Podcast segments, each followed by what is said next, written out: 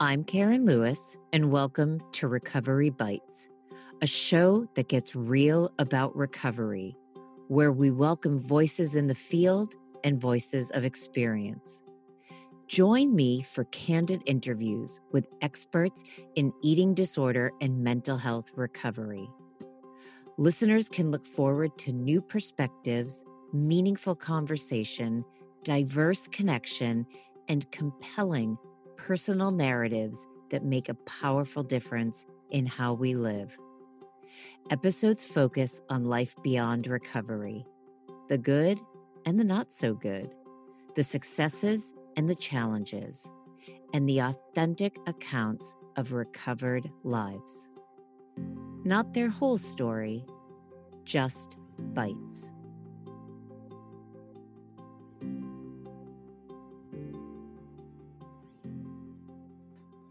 All right, everyone, here we go.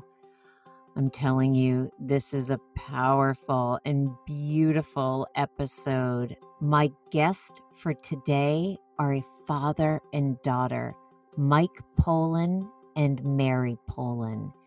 And this is a powerful episode. Mary was struggling from an eating disorder. I worked with her over 15 years ago.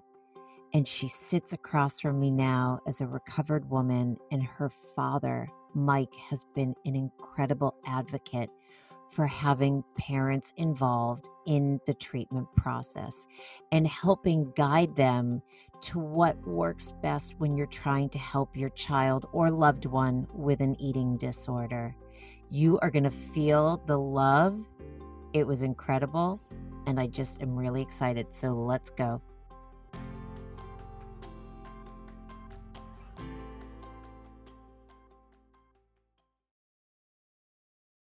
Good afternoon, everyone, and welcome to another episode of Recovery Bites.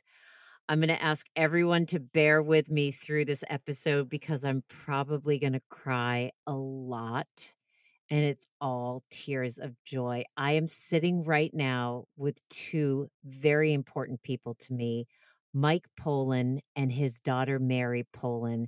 They are here to share with us the father daughter experience, what Mike's experience was like being a parent with a daughter with an eating disorder. And Mary is the most beautiful soul, someone I worked with. It feels like a lifetime ago and it feels like yesterday. And I can't believe I'm sitting across from you right now as a recovered woman. So I am just going to ask Mike, if you could share and let people know who you are and what you're doing, and then the same thing for you, Mary, and then we're just we're just going to try to get through this without me weeping. Okay, um, my name's Mike Poland. I'm a retired teacher. Happy to say retired teacher. Had a great time to get out. Um, um, where do I begin? I mean, Mary was diagnosed at 10 years old with an eating disorder. I was a teacher. I didn't even know that eating disorders actually existed. Um, I just thought it was a phase she was going through. And then fast forward seven years of going through multiple treatment centers and appointments that so many I can't even remember. We ended up at Monte Nido, luckily out in Malibu. Um, I knew it, you know, it was either she was going to get better or, you know, bad things were going to happen. So, um, so after I saw Mary starting to recover, I uh, actually I want to thank Carolyn Costin for getting me into uh, talking to, to parents and, and Karen.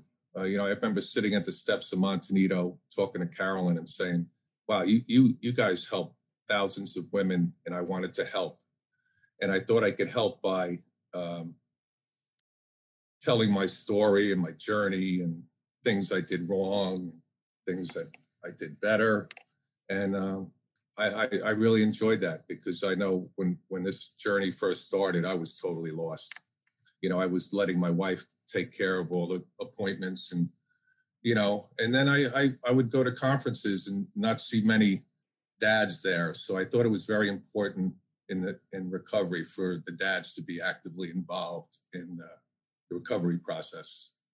So that's basically how I got into it.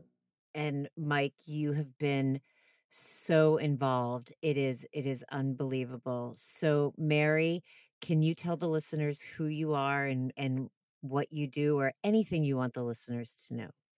Yeah, yeah. My name's Mary Poland. Um, I'm recovered from anorexia. I struggled, like my dad said, um, since age 10, and I just I didn't think recovery was possible whatsoever. Um, and I know seeing you, Karen, has just been, I can feel that hug that you gave me the first day I stepped into Monte Nido, where for me, Monte Nido was just the last hope. If it was, if that didn't work, um, it was going to be over for me. So to sit here today and see you, and um, I thought I wasn't going to cry during this one. um, yeah, I currently live, uh, stayed in California, live down in San Diego. Um, with my boyfriend, and I'm currently going to be attending grad school in the fall. So this was no way when I set foot in Monte Nido at age 17 where I thought I'd be right now. Um, but incredibly grateful for not only my experiences, but um, where I am now. And thanks to everyone involved, including my dad, for never giving up. There's I I I want to say this is this is never about somebody has to be the sickest to get to be seen. Um you anybody who's suffering deserves to be seen, heard, treatment no matter the the severity. And I will never forget the day you walked through the door. Mary, I remember what you were wearing.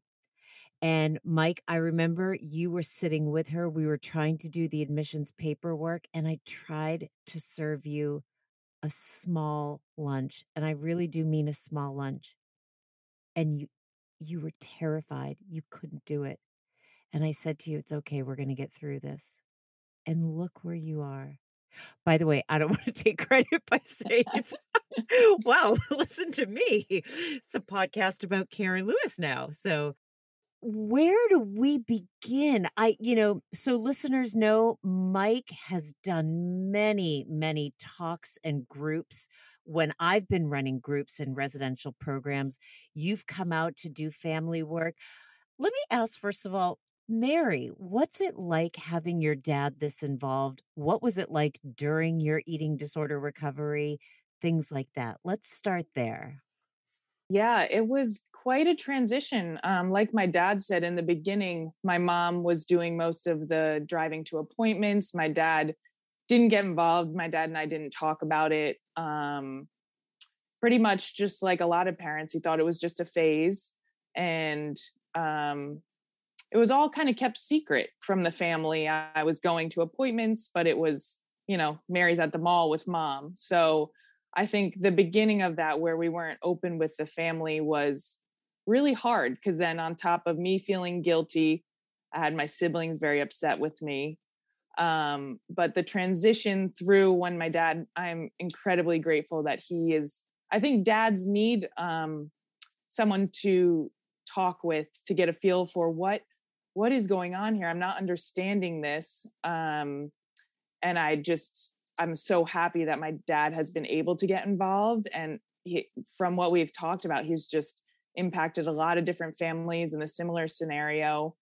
And I feel like the focus is always on the patient, the one with the eating disorder, and parents need it just as much as a way to, they're getting input from various different professionals and how to work together because it ultimately is affecting the whole family. Absolutely.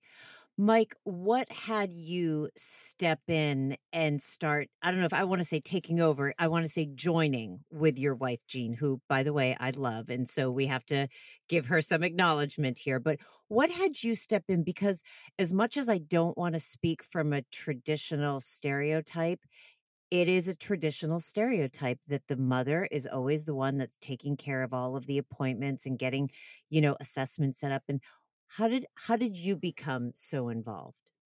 Well, I I was the uh, the drop off person. You know, I would take Mary to the treatment, get her get her checked in, and just I didn't do my homework. You know, I figured to put her in this facility, the first one for for 10 days. And when she comes home, she's to be fixed. You know, I, and then take her to another uh, facility, drop her off there after a couple of months, bring her home, welcome home party. But it was never about talking about anything, not communicating. And the, the time when I really started to understand was the groups in, in Monte Nido. I just sit there. At first, I wouldn't say anything. I just listen to get a sense of what's going on in these clients' heads and how they're suffering so much, and you know, not realizing the seriousness of the of the illness. So that's when uh, you know, like I said earlier, list being in the groups. I think they were so helpful for me. But I I, I do honestly feel that parents need some help too, and that you know, I should have went out myself. The the facilities didn't really, I wouldn't say didn't really help the parents. The parents need a, a part to help understand this too. I mean, you could do all the readings you want. Um, it just wasn't the same as, as just being there because really, like I said, I didn't even know eating disorders existed in the beginning. But sitting there and listening to the suffering and, and, and the way these girls felt, and communicating you know um, that's where i felt having been through this for years that i started speaking to parents NEDA NEDA events and things like that because i think like myself you're going in clueless and i tried to figure it out myself and and the, the eating disorder is just much bigger than anything you could tackle at the time you know you know, you made an interesting comment at the beginning. You said Mary, you were Mary was 10 and you all thought it was a phase that she was going through. And by the way, kids go through phases where especially with foods where they eat certain foods and not certain foods. I know this is probably a question that some parents are thinking right now, which is what what do I do if I see my child suddenly being picky or restrictive or whatnot? Like, when does it go from a phase to a disorder? Like, when do you jump in? Like, when was it that you and Jean said, wait a minute, this is not, this is more than a phase? You know, I, it just probably with most um, people with an eating disorder was that sense of not relaxing, standing up at the counter, doing the homework, tapping the feet, going out for runs, um, you know, it just kept snowballing. I always tell parents it's like it's like putting a pot of water on a stove, and you know, first it's it's not the water's not warm, and then you see something else happen. Then you turn up the heat a little bit, it gets a little hotter to a point where the water just boils over. And that's what it would get to. Instead of communicating and saying, you know, of course, I learned this many years after. I see you're struggling. Uh, what can I do to help? You know, I Mary would go up in her bedroom, just be wouldn't say anything, just let her go. You know, instead of going up and and communicating and try to figure out what this is going, you know, what's going on and what we can do to help her. You know, say I, I honestly feel that saying something is better than saying nothing at all and just letting them go disappear and, and do what they had they had to do, you know. Mary, you're nodding at that. So, as the one who experienced it and as the daughter, like, what are your thoughts about that? Yeah, it's a, a very tough line, like any family communication. Um, it's a very, very difficult thing. We, as a unit family, we're not the best in communicating, but at the same time, I don't blame them because I was in a state where I'd bite their head off if they tried to come talk to me. Um, for me, anger was like the initial reaction to anybody trying to comment about my eating, my exercise. Um, but I know as the years went on and I had struggled for longer and longer, it was more, I understood it was just sadness. I was like, if someone really, if someone sat down with me and waited for that anger to disappear, the tears would would just rush in so it's a very fine line for parents to do the you know because me i did want them i knew they cared about me but at the same time i love them so much i didn't want to bite their head off if that makes sense. It's like this i wanted the help but i was so in it um, that even the discussion was like hard to it was still very hard for me to communicate Mary, what do you think? There, there's another thing that you said at the beginning that I want to highlight, which is, you know, I met you when you were 17. You are now, I hope you're okay with me telling everyone, you're now almost 30. And you said if you look when when you and I first met at Monte Nido, you would have never imagined your life to be at this point. I, I don't mean to just like jump ahead and say, let's talk about the end, but I know many people that walk in and they're so hopeless and they feel like they've had the eating disorder for so long or they've missed out on so many things. It's not uncommon to think this is going to be my life. And A, what does it feel like to say, to be able to look back now and say, "Oh my gosh, look at how far I've come." And and how did you do it? How did you get there? Big question, right? yeah, yeah. Loaded question. Um yeah, it it's unreal right now because I can't even imagine making those choices that I made before. But when I first walked into Monte Nido, there was no other choice for me. There was no skipping the run. There was no telling you I'm not going to eat that meal. Um, in my mind, it was just this is how it is and this is how it's going to end. Um, but then even the, I'm all over the place, but thinking of in one of the groups with you, how you talked about being at a party and being able to relax and eat hamburgers and drink beers and things like that, where I had a moment and when I was in undergrad where I was like, so this is what she was talking about this to be fully engaged with so many different friends i never thought was possible. There's a sense of once you let the eating disorder start to leave you it's opens up so many doors to so many more people and so many more experiences where you're fully present. Um, and i remember seeing the staff at Monte Nido always thinking i want to have close friends like this. Like these people are amazing. Is it possible to have a connection with people because um, I'd never felt that throughout high school. So for me, it was just this sense of, wow, it's so much better when I'm present with everybody. Yeah. And that's that's what you noticed and and that's what that story was about. It wasn't about the fact that I could actually eat the food.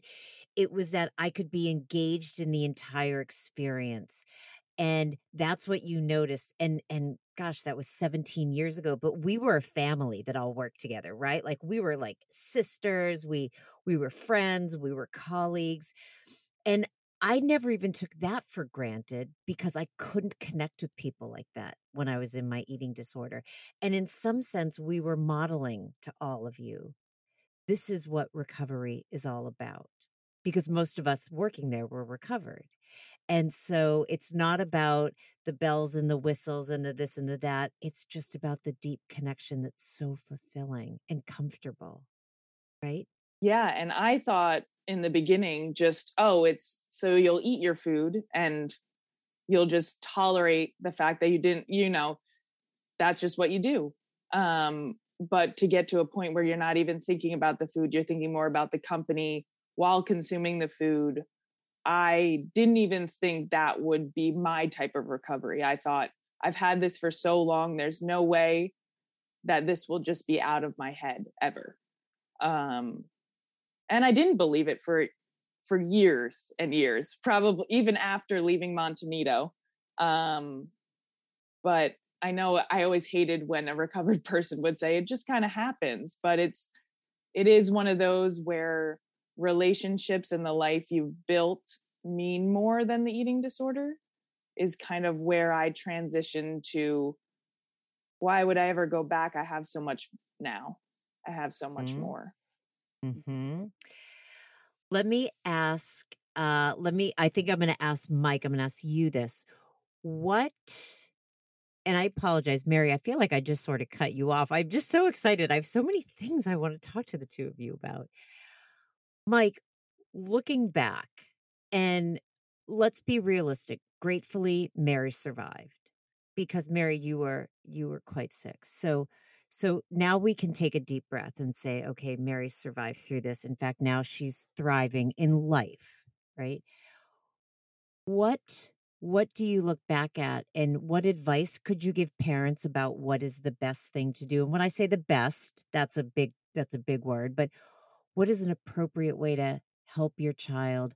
What do you definitely not want to do? Like, what are some things you learned that were definitely not right? And Mary, you can jump in on this too with saying, with agreeing or disagreeing with your dad about this. So, Mike, what are your thoughts? I, I think, you know, parents, both parents need to be on the same page and they need to be actively involved.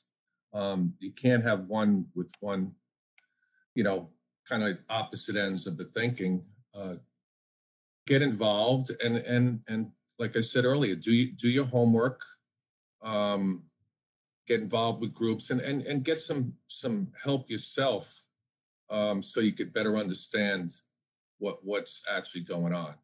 You know, like I said, it was like I, I'm a te- I was phys ed teacher. I didn't even you know, I I didn't even realize with the with the eating disorders they were out there, but I did learn like after the fact, after Mary going through this, and after I started coaching I could actually talk. I, I coached girls basketball for 15 years. I could actually see some girls that I'd speak to and say, listen, you need to have some some snacks before, you know, totally different way of thinking as far as the, the coaching goes. So like I said, I I thought I could figure this out myself. I thought this is going to blow through and we'll be done and, and things will move on. But I did, I am very thankful for Monte Nido when you were there, Karen. I still remember walking through the door. Here I was, I flew from New York to LA, place I'd never been before. And I, I just dropped Mary off at this this house basically, and then I had to leave, not knowing. But I knew as soon as I walked through that door, when I saw you and I saw Keisha, that it was a different vibe of any facility Mary had been in. So I knew she was in good hands, and and uh, and then when I met Carolyn, obviously, you know, it was just a perfect mix for Mary to be in at that point in her life. Perfect people to be around. And, you know, that's one thing I would say to parents also like some therapists don't work well, they don't connect with. Mary had therapists that you could tell they weren't connecting.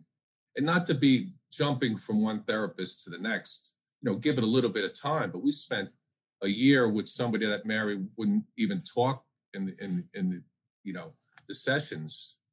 Um, but I think parents need to realize that, and I started to realize it too, that it's really, you know, how serious the illness is, especially when Mary had a couple of friends that had passed away uh, because of various reasons, and then you say, "Oh my God, this this really is serious stuff here," you know. Yeah, Mary, what do you think your dad, your mom, and your dad tried to do to support you, but sort of had a little bit of a backfire experience, or like what what definitely doesn't work? And, and then we'll go into what does work. But I think it's important to say, no, that isn't going to work. And by the way, things don't work for some people and they work for others. So let's talk about for you though.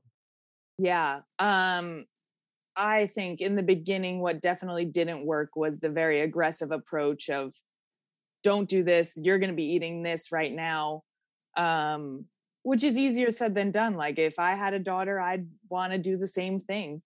Um, but maybe I would say, in doing that, say you're suggesting eating or not going for a run, also sitting and talking about what's going on. Like, is it something at school? Are you upset? Um, I can't say my response would have always been amazing, but um, needless to say, it could be frustrating. But I feel like instead of, because then I just felt my whole family had this anger towards me because I wasn't, I was just doing something for attention. Um, I guess that's another thing too. If you have siblings, including them in on what's going on, because I constantly felt this shame and guilt for taking away from my other siblings because I felt like they thought I was doing it for attention. Um, So I think trying to get the family all on the same page and communicating about emotions, which when I was 10 years old, definitely didn't want to do. Um, but the approach of just saying, eat this, don't exercise, did not help.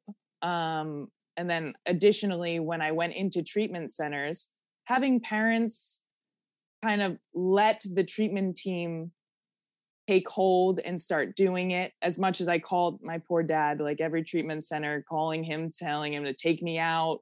I don't want to be here. Just torturous. Um, having a little faith in a treatment center that you've done some research on and feel, you know, to let let it begin so that there isn't i know in the beginning i'd just immediately say i don't want to be here because i didn't want to eat anything. I didn't want to be stuck in treatment. Um, so i would say just being open with emotions on top of you know obviously i need to eat i need to do that um but just to have a sense of what else is going on because it's not about the food. I don't mean to interrupt this but mike i want to ask you what is it like to be on the receiving end of that phone call because parents don't want to hear their children in this much distress. And like you said, Mary, if you've done your research and you know it's a good program, how do you still hold firm and say, I know you want to leave, but you can't? How did you how did you and Jean navigate through that? Oh my gosh, we would be leaving the treatment center and hanging on to the car and um, very difficult. But uh, I'm losing my thought. Still, it's still very emotional for me when I look back sometimes. But uh, I want to say, um, luckily, we found with your program, I think it was a total different philosophy from what we had been through. It was, you know, try to try to fix the thinking, and the food will come later. You know, I think Mary was always compliant at facilities where you had to eat this. If you didn't eat this, you had to do something else. But I mean, from the first step when you were running the program, you know, to try to get them to think a little bit clearer, um, and then the food will come later. I think I think that's the philosophy that that Mary uh, bought into. Beautiful, Mary. Go ahead. Yeah, I was just thinking about specifically all the treatment centers I had been in where I'm very compliant. I, I'm a rule follower. I don't want to break the rules. I don't want to get in trouble. It's like one, it's still one of my biggest fears. Um, so for me, um, when I got to Monte Nido, I vividly remember sitting in one of the chairs, um, and Carolyn came up and she had said something like, "Do you think you can be recovered?" I was like, "I don't know why I'm here. It's not going to happen." And all she said is, "Okay." I, it was like the first time that I was like, no one's forcing anything on me. Like this, this is so different. It's not this, I have to do this so I don't get in trouble. It put the ownership on me. And I was like, whoa, this is a whole different feeling. now, now it feels bad if I'm like saying, saying that, but um, taking ownership and doing it for me rather than just to get through and not get in trouble. I think I think my experience when when I was going through it 30 years ago was I was always so ready to defend myself and my eating disorder and how I wasn't that I I I think if if if I had met Carolyn when I was sick and she said that to me, I would have been like, I think first of all, I would have been shocked. And I would have felt all my armor kind of fall off and say, "Oh, this is different." Okay. Let's see. And and we're we're defending it because it is in our mind or at least it was in mine. It was actually saving me from everything. So why would I give that up? So if people are trying to take it away, I'm going to hold on to it for dear life. Right? And so when someone just goes, "Okay, you're like, oh, so you're not going to try to pull it away from me. That's the difference, I think. That's where I was going. She, nobody was trying to yank it away from you. We were all saying, you're here, it's your choice. And let's see what happens. yeah, it definitely left me with this, "Oh, wait a minute. So you're not going to keep trying, you're not going to attack me with it and these decisions are going to be my own process." Um was something totally different for me and it definitely took down that armor. I was like, "Well, you know what? Maybe I'll give this a try." Yeah. So, mhm. Yeah. Mike, you look like you were gonna say something, or did I just create that in my mind? Oh, no, no. I mean, I have plenty to say. I could talk all day long on it, but, uh, Let yeah, me ask just you let yeah, me ask you about that, though, forgive me for interrupting.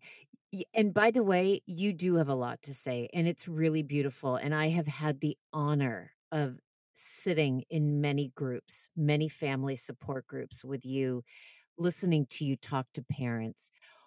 What got you to this level? Like, I know you said you were sitting and talking to Carolyn and saying, "I need to do more."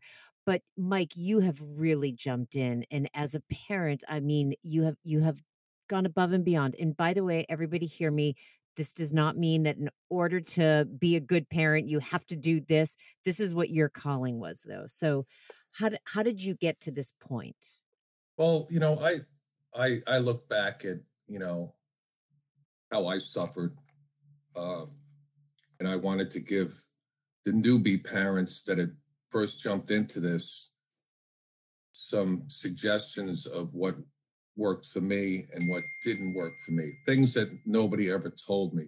I mean, I just basically sat through meetings and kind of not half listening. But I think if to be real and say, listen, you know, the way I thought that she would Mary would be, you know, back healthy after after six months or two weeks in a facility that it's it's really not a sprint you know it's a, it's it's a marathon. And if i could give parents a couple of tips on what to look out for or or what things work how things you know things that help me then i could help the parents because like i said earlier i think the, the, the parents need need a lot of help too. I want I want to talk in a minute about some of those tips. So hold this thought because I know Mary wants to say something, but it's important, Mike, because I want I'm I'm assuming parents are like, well, what are these tips that they need to hear? So Mary, go ahead. Um, yeah, just in response to that, I think it is incredibly important for the parents to also get help they need. They can't put their whole life on hold and fully dedicate it to just doing one thing because then the parents also suffer. So then everybody's suffering. Um, being able to have still your own life, which I know is easier said than done, but not living it with your daughter, son suffering um, with an eating disorder.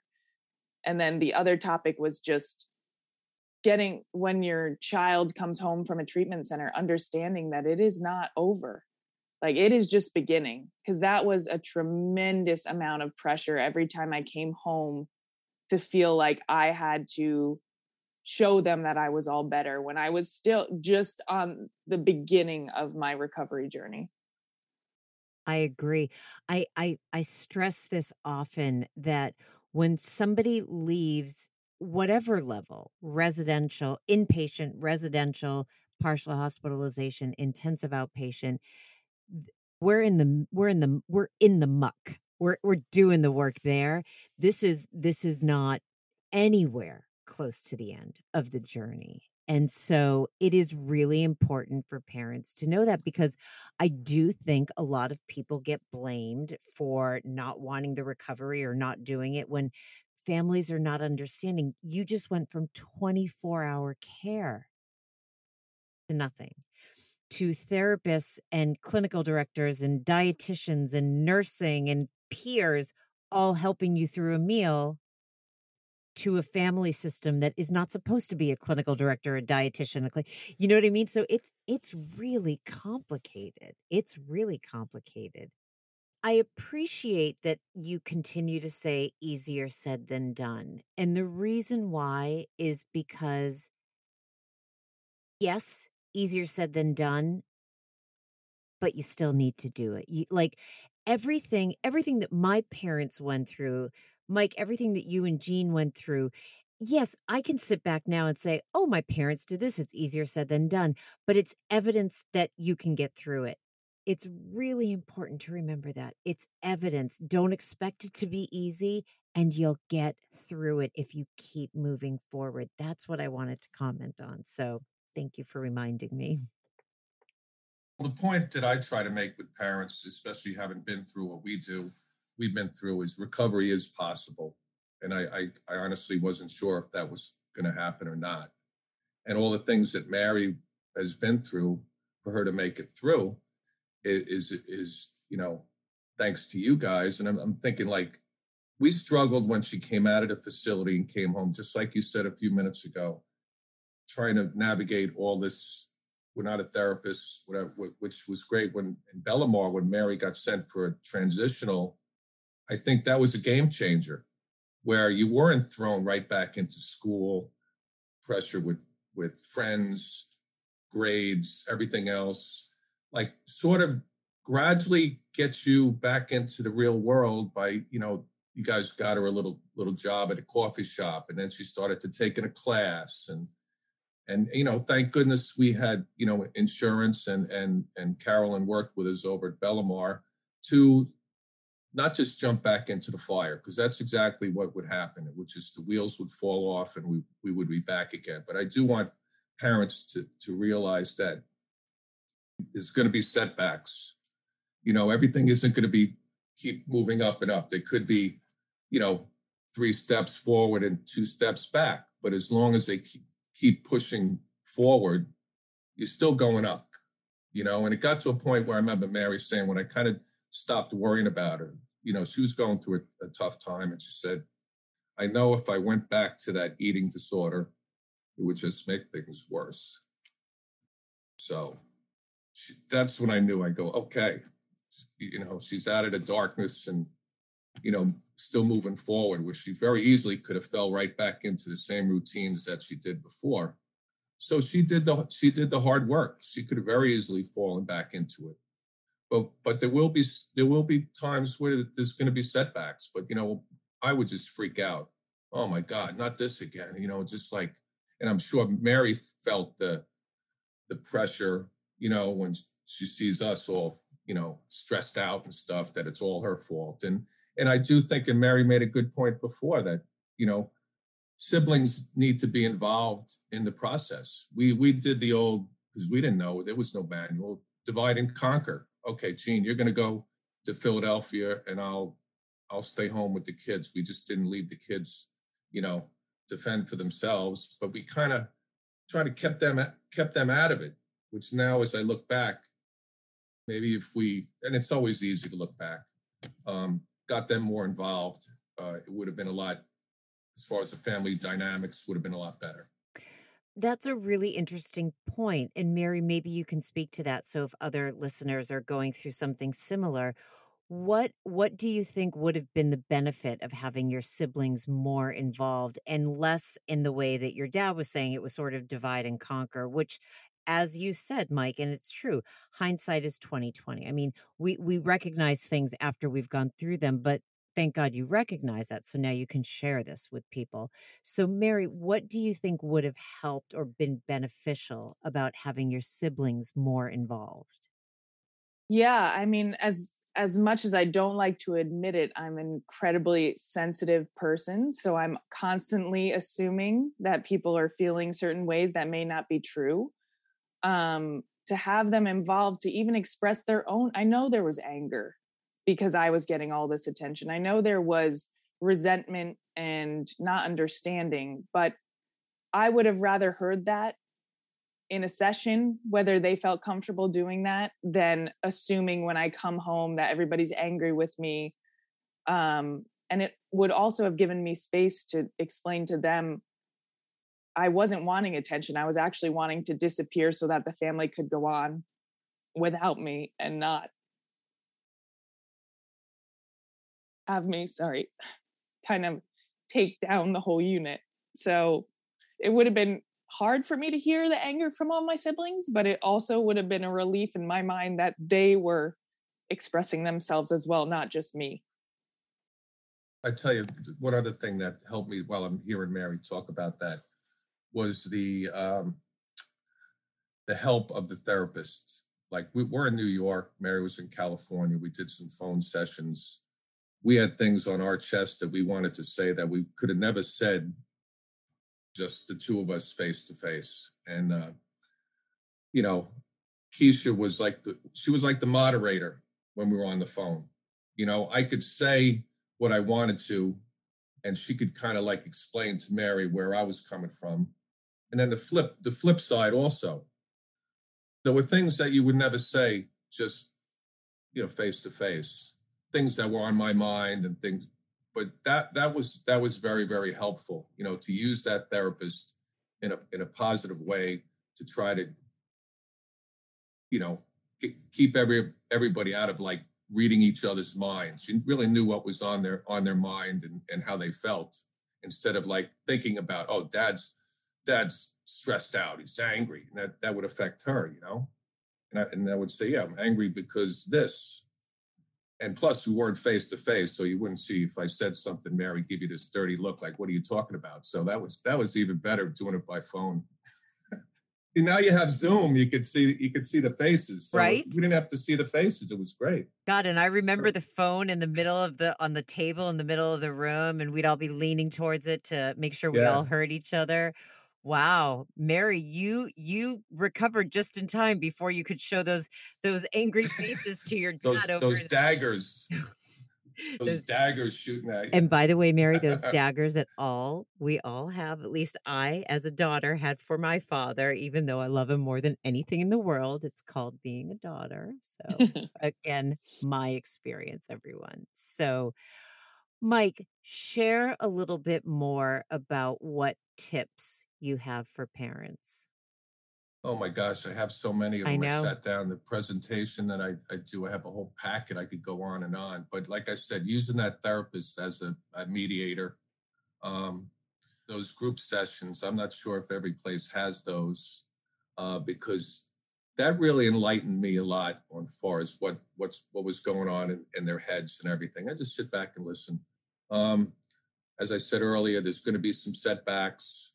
Be there to support. You know, not not fix everything because you know dads like to fix things so it just was he couldn't fix it so just to be there and i think communication is is critical um and like i said re- recovery is possible i mean if i mean mary if mary can make it through i think anyone if they have the support that's needed can can do the same and leave leave a, a nor- lead a normal life I also want to give parents permission to be angry. It's okay. I want them to have permission to be frustrated and scared and sad. We're not saying just always be there for your child and just listen to, and you know let let let that come out naturally. It's okay. My my parents were angry. My parents were frustrated and terrified that's part of the process. That's part of being human. You know, one other important thing, and I, I think is parents should not stop doing what they enjoy. In other words, whether you like, for example, I like to ride motorcycles. I wouldn't even be doing that because what happened to me, like happened to Mary, it's like the eating disorder totally consumed your life. You know, similar, you wake up in the morning, you think about it. So if you golf, go golf. You know, um, it's not like things are going to get better if you don't go golfing, but at least you'll have a better mindset when you come back that you're not you're not focusing totally your whole day on this eating disorder.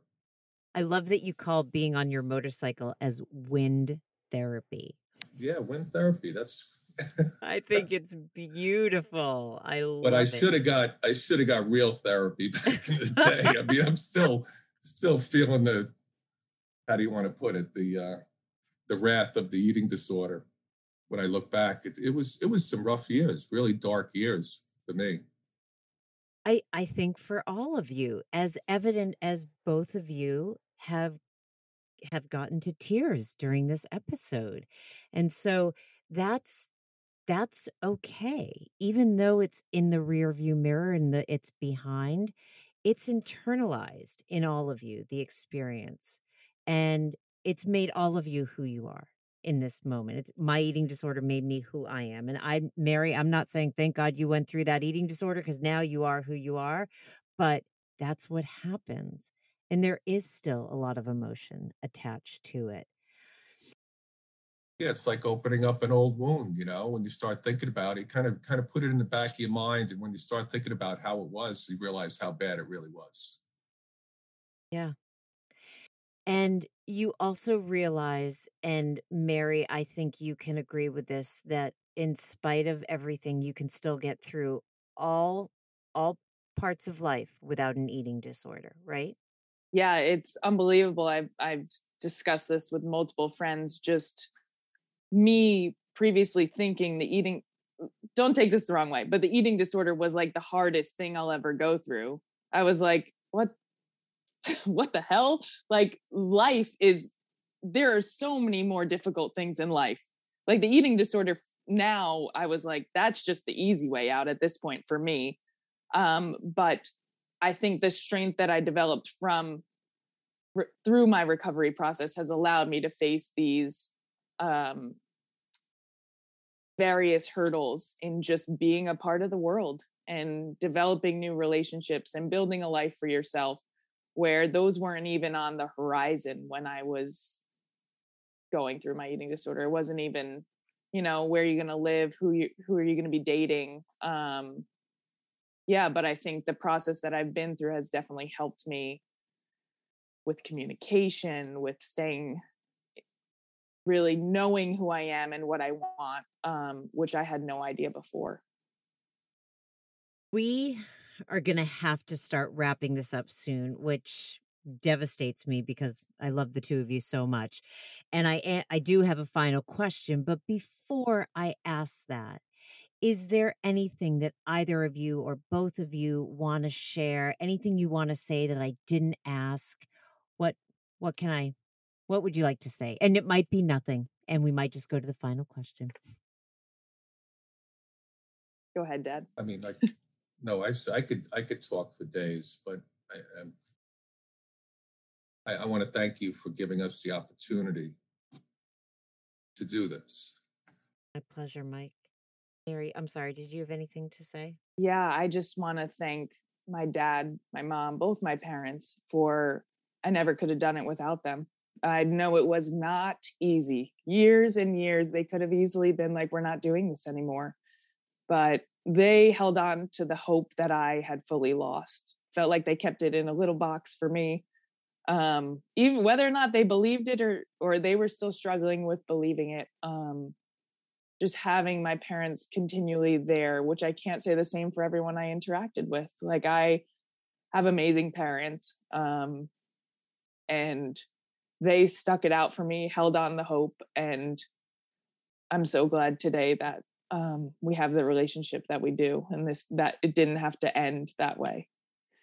And in addition, I just want to thank you, um, the whole Monte Nido community, but especially you for inviting me onto the podcast. I feel like I haven't outwardly spoken about this. Um, my dad and I talk all the time, but just the importance of parents being involved and connecting back to um, everything that's happened.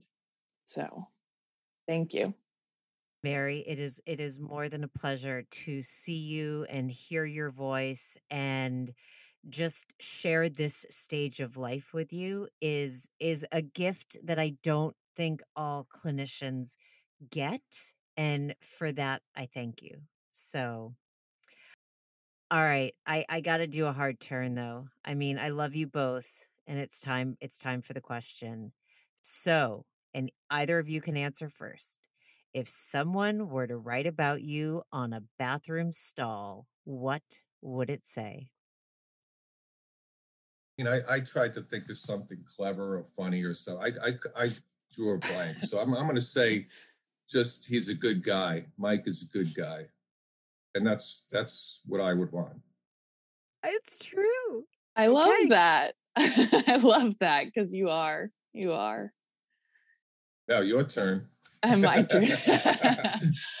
um mine, I thought about it for a while, but I kept coming back to um she has a laugh that heals Yes, you do. because I just feel, yeah, the laughter was my my biggest medicine and what helped me find who I was, finding out that I was actually pretty funny. Yeah, you are.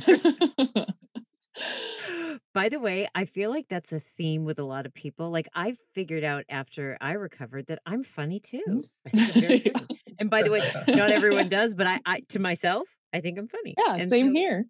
Right? See, Well, if they don't, if they don't think you're funny, that's their problem. there it Right. is. that's that's what it's going to say on the bathroom stall for me. If you don't think I'm funny, that's your problem. I cannot thank the two of you enough. This has been one of the most special episodes for me. So I just want to say thank you again from the bottom of my heart for being here today. Thank you Thanks. It's so always much. great to see you, Karen. That's why Zoom is better. We get to see you. I know, I know, I know. We'll see you. We'll see you soon. Oh, yes, yes, we will. Yes, we will. So, everyone, as much as I hate to say it, we're going to have to end. So, thank you for listening to another episode of Recovery Bites. I look forward to speaking with each and every one of you next week. Take care and stay safe.